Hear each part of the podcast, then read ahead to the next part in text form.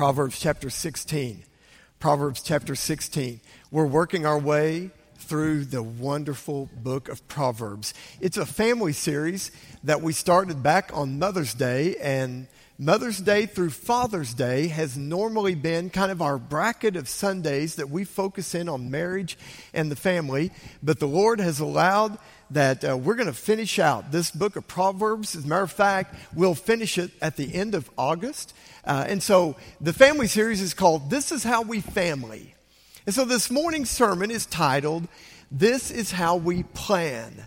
This is How We Plan. One of my favorite children's books, and and you've got to see me. One of my favorite family books is our children's books is entitled Shh, We Have a Plan. And whenever I got to read it to grandkids, that's what, shh, we have a plan. And it's this great children's book about these four little guys, and they have a, a cage with them, a bird cage, and they're going to try to catch this bird so that they can keep this bird as their pet. And so in the book, they see a bird, and he's sitting on a little branch just off the ground. And the littlest of the four guys, he walks up and he goes, Hi, birdie. And you say it like that when you're reading the book, Hi, birdie, out loud. And the one next to him goes, Shh, we have a and so they tiptoe slowly towards the bird and they have their net and, and you turn the page and they reach out the net and the bird flies away. And so now the bird is up in a tree. And so they move over towards the tree and the littlest guy goes, Hi, birdie! And they go, Shh, we have a plan. And so they climb up the tree and you see how it goes and they reach out, try to get, the bird flies away. And now the bird is out on a stump out in the middle of the water in the pond. And so they're going to row out in a boat. And the little, little one, hi, birdie. Shh, we have a plan. And as you go through the book, they have this great plan. But what you find out is the outcome is not in their hands. Literally, it is not in their hands. They never are able to catch the bird. Even though they've got a plan, they find out the plan's not in their hands. Proverbs 16. That is the very word that the Lord is going to lead us to this morning. And, folks, let me ask you a question. Does that sound like what we're going through in our world right now? All these plans, plans to reopen, plans to reclose, plans to get school going, plans to get Sunday school going, all these plans. And yet, what we're finding Lord, it's in your hands. I need this passage of scripture. Please hear that. I, I need to hear this. Our, our staff, our ministers will tell you that we go into a staff meeting every week and we come in with questions of, okay, we, we need to be thinking through how to reopen Sunday school. And so we go in with these questions. And by the end of an hour and a half of meeting, we come out with more questions than we do answers.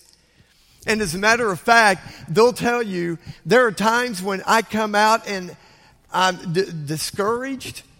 Uh, you feel half defeated. Lord, we, we so desire to make a plan here, but it's like, Lord, we, we're having such a hard time. As a matter of fact, I saw one of those funny posters that has to do with planning, like you hang on the wall of your office and it had this quote on it. Look at this quote. Much work remains to be done before we can announce our total failure to make any progress. That is exactly how we feel coming out of a staff meeting. And so please know I need to hear this. I, I can even give you an example that will happen today. At 1.35 this afternoon, my wife and I been booked for months. We're supposed to get on a plane and fly to West Palm Beach, Florida. Can you imagine a worse place in the world to fly to right now? It's one of the hottest spots in the nation for the coronavirus. A tropical storm, hurricane, is moving in today into West Palm Beach, Florida. And that's where we're supposed to fly. Someone is going to have a flight plan that they're going to file, but the outcome, Lord, that's in your hands. I've made a prediction, and our oldest son, Drew, he's made a prediction. My prediction is we're going to spend the night in Atlanta tonight. My old my, Drew's prediction is that we'll make it to West Palm Beach, but it will be sometime after midnight. But again, we make a plan, but Lord, it's in your hands. Proverbs chapter 16. We're going to read nine verses. Proverbs 16. I want you to hear how this passage unfolds how we are to plan. This is how we plan. Proverbs 16. Here we go. Start reading in verse 1. The plans of the heart belong to man, but the answer of the tongue is from the Lord. Now, note that. The plans of the heart belong to man, but the answer of the tongue is from the Lord. All the ways of a man are pure in his own eyes, but the Lord weighs the spirit. Commit your work to the Lord, and your plans will be established. The Lord has made everything for its purpose, even the wicked for the day of trouble. Everyone who is arrogant in heart is an abomination to the Lord. Be assured he will not go unpunished. By steadfast love and faithfulness, iniquity is atoned for, and by the fear of the Lord, one turns away from evil. When a man's ways please the Lord, he makes even his enemies to be at peace with him. Better is a little with righteousness than great revenues with injustice.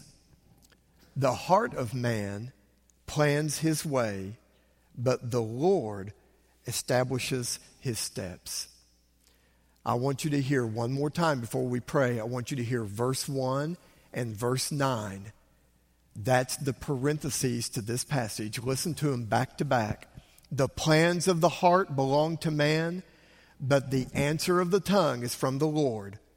The heart of man plans his way, but the Lord establishes his steps. Our Heavenly Father, Lord, we need you. Father, we ask for your divine guidance and help because, Lord, we can't understand this without you. I can't preach it without you. Lord, I pray that the conviction of the Holy Spirit would happen today in our heart. Lord, we would open our, our minds, our ears, our hearts to hearing and doing your word. And Lord, we pray today someone would be saved. We pray today someone would begin a journey of following Jesus Christ. Lord, may hearts be recommitted to you. Lord, add to us and call out from us for your glory, for your name's sake. Thank you, Lord. In Jesus' name we pray. Amen. Okay, take the first half of the first verse. The plans of the heart belong to man. Here's what I want us to understand from that. Here's what the Lord showed me. We are to plan. We are to plan. And I know that may seem oversimplified, but remember, we're not supposed to complicate Scripture. The plans of the heart belong to man. We read verse 9. The heart of man plans his way. Back up 12 verses before 16.1, look at 15.22. Without counsel, plans fail, but with many advisors, they succeed. What can we glean from that? We are to plan.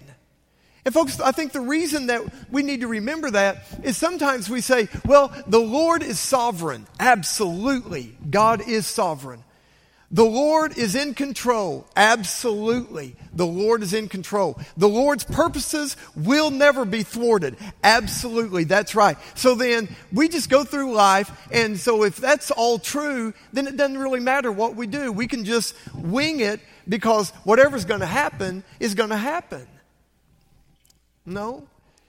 Because we see in Scripture that there is evidence of plans. As a matter of fact, you go to Genesis chapter 1, verse 1. In the beginning, God created. And as you go through the rest of chapter 1, on the first day, here's what's going to happen. And on the second day, and did you know, if you ever study chapter 1, you will realize that everything that happens in day 1 is absolutely necessary in order for day 2 to take place. And on day 2, that establishes day 3, day 4, so on, all the way through because creation happened according to a plan. Last Sunday morning, Kevin Chartney preached on Joshua and the Battle of Jericho. And we realized that God gave Joshua a plan. March around the city one time on the first day, one time. One time on, and on the second day, third day, fourth day, and so on, in order to do God's plan. When you get to Matthew chapter 10, Jesus is going to send out the disciples for the first time that they're going to go out on their on the mission outing.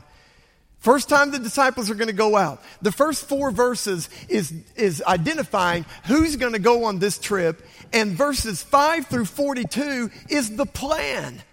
Jesus tells them where they're supposed to go, who they're supposed to see, what they're to take with them, and how they are to respond.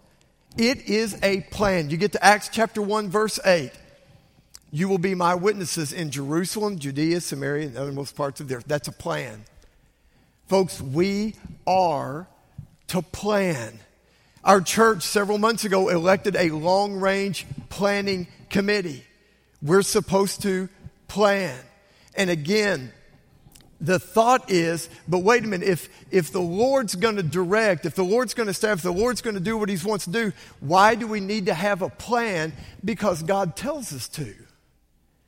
He gives us a mind to think through things. We're to count the cost, as Scripture tells us to do. We are to make plans all along the way. The key is, point two, to yield to the Lord's power and authority to establish or redirect your plans. Folks, it's not that we're not supposed to make plans, we are to plan. The key is yielding those plans to the Lord. And so we get together in staff meeting and we make a plan for when Sunday school will reopen. And yet, at the same time that we're doing that, we are acknowledging before God, God, this is in your hands. And folks, the reason that this is so important to learn is because the very word that is used here in Hebrew that we translate the plans of the Lord, in the Hebrew, this is the only time in the entire Old Testament that particular word is used. And the word means preparations. It means arrangements. It means setting things in order. And so the preparations that we're to do, the setting of things in order, the arrangements are to be done. But the key is, Lord, may the way I'm preparing be the way you would have me to prepare. The Lord, in the way that I'm arranging things, may they be an arrangement according to your arrangement. It's what Jesus meant in the, in the Lord's Prayer when he said, Lord, may your will be done on earth as it is in heaven. God, the arrangement that you have set in place, may that be your arrangement that is done right here in my life. May my life be ordered according to your order. That's the key. And so we are to plan. The key is yielding that plan to the Lord's power and authority to either establish or redirect. And boy, in that word redirect, all of us in here can point to lots of times in our lives whenever, Lord, this was my plan. This is, Lord, this is how I saw my life playing out. Lord, this is what I thought was going to happen. And then, Lord, you redirected. And so I, I want you to hear how much of God's grace is in that. And it's because sometimes, even if a person had ill plans against you, even if someone's plan was to do harm to you, I want you to hear the grace of God where God says, uh, uh, The plans of the heart belong to man, but the answer of the tongue is from God.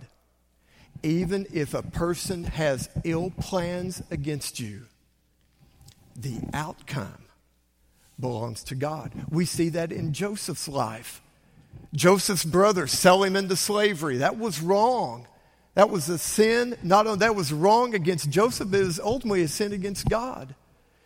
Potiphar's wife accuses him of, of rape. That was wrong. That was, a, that was a wrong against Joseph. It was a, ultimately a sin against God.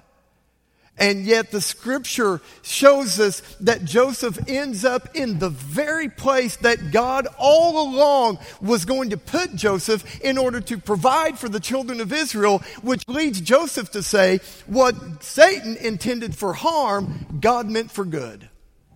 And the same thing plays out in our life. And Lord, thank you for your grace that even though someone's plans were against me, Lord, the outcome still belongs to you. We even see that in Acts chapter 4. In Peter's sermon, Peter says, Herod, Pilate, the Gentiles, the Jews were all lined up against the holy Savior, and yet God's plan was being done all along the way. As a matter of fact, folks, look at verse 4. The Lord has made everything for its purpose, even the wicked for the day of trouble. What that means is God's purpose is in everything, and everything has a purpose given by God, even the wicked. Even when Herod and Pilate and the Gentiles and the Jews were lined up against the Lord, the Lord has everything for its purpose, even the wicked for the day of trouble. And so here's what we remember Lord, I'm going to I'm going to make a plan I'm praying for your wisdom. Lord, I pray that you would guide me in the making of this plan. And then, Lord, I yield that plan to you. Lord, I understand that you are God. It's what the psalmist means in Psalm 100 when the psalmist writes, Know ye that the Lord, He is God. It is He that has made us and not we ourselves. That's what that means. Lord, I, I, pray that you'll help me in knowing what I'm to do. But Lord, I give it to you. Lord, I, I place this in your hands. Let me give you two sub points to go underneath this point. So, what are we to do? Number one, A, A, set your heart's intent on glorifying God. Set your heart's intent on glorifying God. Where do I get that? Look with me at verse 2. All the ways of man are pure in his own eyes, but the Lord weighs the Spirit. And so, young families, let me ask you a question. Why are you having your kids be on that baseball team? Why are you having your kids take dance lessons? Why are they in, in voice, lessons? And we always need to weigh our heart. And what the, the, the intent always needs to be is Lord, we're doing this for your namesake, to bring glory to you. Because if the reason that that little boy is on the team is because someday we want him to play professional baseball, you're doing it for the wrong reasons. If you're doing it, well, we want him to have success, and so we want him, do you want him to be in a situation where he'll win games? That's the wrong reason. Because then it becomes about winning games. But instead, Lord, we want our daughter to be on this softball team. Why? Because, Lord, that would give us an opportunity to be around people that we wouldn't normally be around, and we want to be a witness for Jesus Christ. And so, Lord, may it be for your glory. We want our, our, our son to take piano lessons. Why? Well, everyone needs to know an instrument, everyone needs to be able to play an instrument. See, that's wrong. Lord, so that it may be that our son, our daughter could use their voice, could use the talent that you've given them for your glory. That's why we want them to do it. So set your heart on the glory of the Lord. And then here's subpoint B, and then commit your work to the Lord. Commit it to Him. And, and, again, we see that right there. That's why this whole passage, 1 through 9, all relates. Verse 3 commit your work to the Lord, and your plans will be established. And so, Lord, here's our plan. We're going to put our kids in a public school this year. And so, Lord, as we begin this school year, we commit this school year to you. Lord, we're going to put our kids in a private school this year. And so, Lord, as they begin, we commit this school year to you. Lord, we're going to homeschool our kids this year. And so, Lord, as we begin, we commit, we dedicate, we place this year in your hands. Lord, use it for your glory. Commit your work to the Lord. And so here's how the Lord has been directing that in my life. It was several days ago that every morning there are, I, I pray. You're probably glad to hear that. it's your pastor. I'm glad he prays every morning. Every morning I pray. And there's different things that, uh, that I pray. As a matter of fact, someday I would love to write a book called Morning Starters. And, and it's because the scriptures, you go through the scripture, there are passages that I think, oh, that would be beautiful to start the day with. And so as I was praying through certain things, there, the Lord started showing me this pattern to it. And so uh, I'm calling it right now a 6G network. So we only have a 5G network right now uh, for our cell phones, but this is a 6G network. This is looking ahead. And so, how do we commit our work to the Lord? How is it that we start a day? And the reason that we need to hear this is because C.S. Lewis says this is really the problem of the Christian life. The problem of the Christian life is we wake up in the morning and we've got all these wishes, all these wants, all these desires, all these plans in our mind, and yet the Lord may have a totally different plan. Folks, have you ever started your day and you had in your mind all these different things that you were going to do, and then here came that phone call? Here came that text, and all of a sudden, everything changed. And so I want you to see this quote from C.S. Lewis. This is in his book, Mere Christianity. He says, The very moment you wake up each morning, all your wishes and hopes for the day rush at you like wild animals. And you're saying, no, that's my kids rushing at me like wild animals. Okay, but this is all your wishes and hopes for the day rush you. And the first job each morning consists simply in shoving them all back, in listening to that other voice. And he's obviously in the paragraph, he's referring to the voice of God.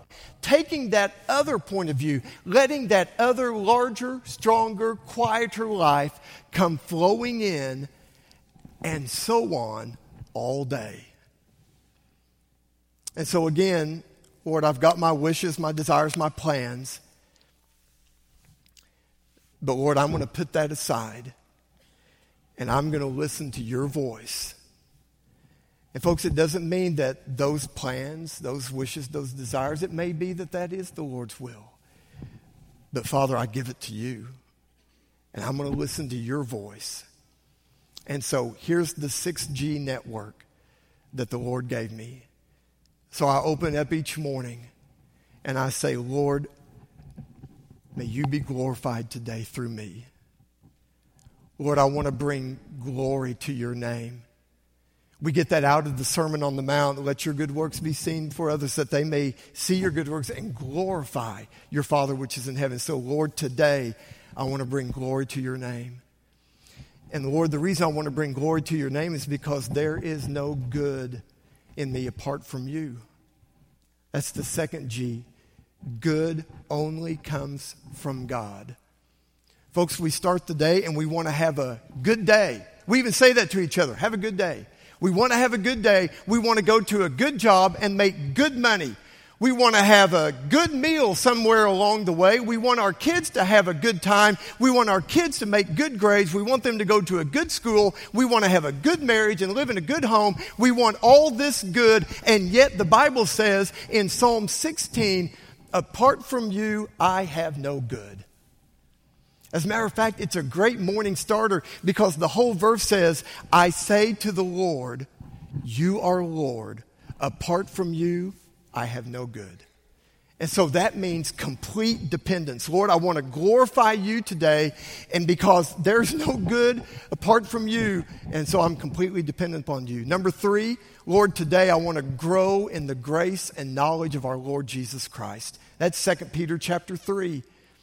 Lord, today I want to move closer deeper in my walk with you. I want to love you more. I want to understand even more how much you love me. And I want to grow in the grace and knowledge of our Lord Jesus Christ. Number four, Lord, give me wisdom. We see that all throughout Proverbs. Lord, give me wisdom. I'm going to be facing decisions that I did not know I was going to have to face. I'm going to be asked questions that I didn't know I was going to need to answer. There's going to be someone who's going to, I'm going to encounter that Lord will start talking with me, and I need your wisdom. Lord, give me wisdom. Number five, guard my eyes and my mouth. That's Job 31 and Psalm 141. Job 31, I place a guard over my eyes that I may not look at a young woman. Uh, Lord, I guard my eyes. Lord, I do not want to look at anything on a screen, in a magazine, in a paper. I don't want to look at a woman. I want to look at a person of the sex, same sex, whatever it is. Lord, place a guard. I want a guard over my eyes and a guard over my mouth that, Lord, I would not say anything except what you want me to say. And then the last one, Lord, that I may go, that I may go and make disciples of all nations. Folks, this is what it means to make plans, and yet, Lord, I yield it to you. Lord, the outcome is in your hands, and I'm thankful for the grace of God. I want you to know that right in the heart of this passage, these nine verses, I want you to listen to verse 6. By steadfast love and faithfulness, iniquity is atoned for. Did you know that right in the middle of the passage about plan is the plan of salvation, the greatest plan that has ever been known? By steadfast love and faithfulness, iniquity is atoned for. Steadfast love, for God so loved the world that he gave his only begotten Son, and that Son, through faithfulness to his Father, he only did what the Father told him to do. He only said what the Father told him to say. He was obedient, faithful, even unto death on the cross. He lived a perfect life and took my place. And by taking my place, he took the punishment that I deserved. I deserved to die. He died in my place. And by placing your faith in Him, your iniquity is atoned for. Today, don't leave knowing that I've got all these plans for my life and I've missed the single greatest plan the plan of salvation. Lord, I, I commit to you, I submit it to you. My life is yours.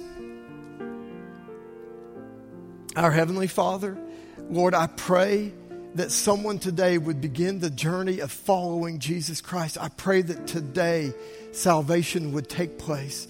I pray that someone would be forgiven of all their sin. Lord, I pray that your will would be done in every heart, Lord, that hearts would be recommitted to you. Lord, I pray that you would add to us and call out from us. And so, Lord, we yield to you. We give this invitation time to you. May your will be done. And we thank you, Lord. In Jesus' name we pray.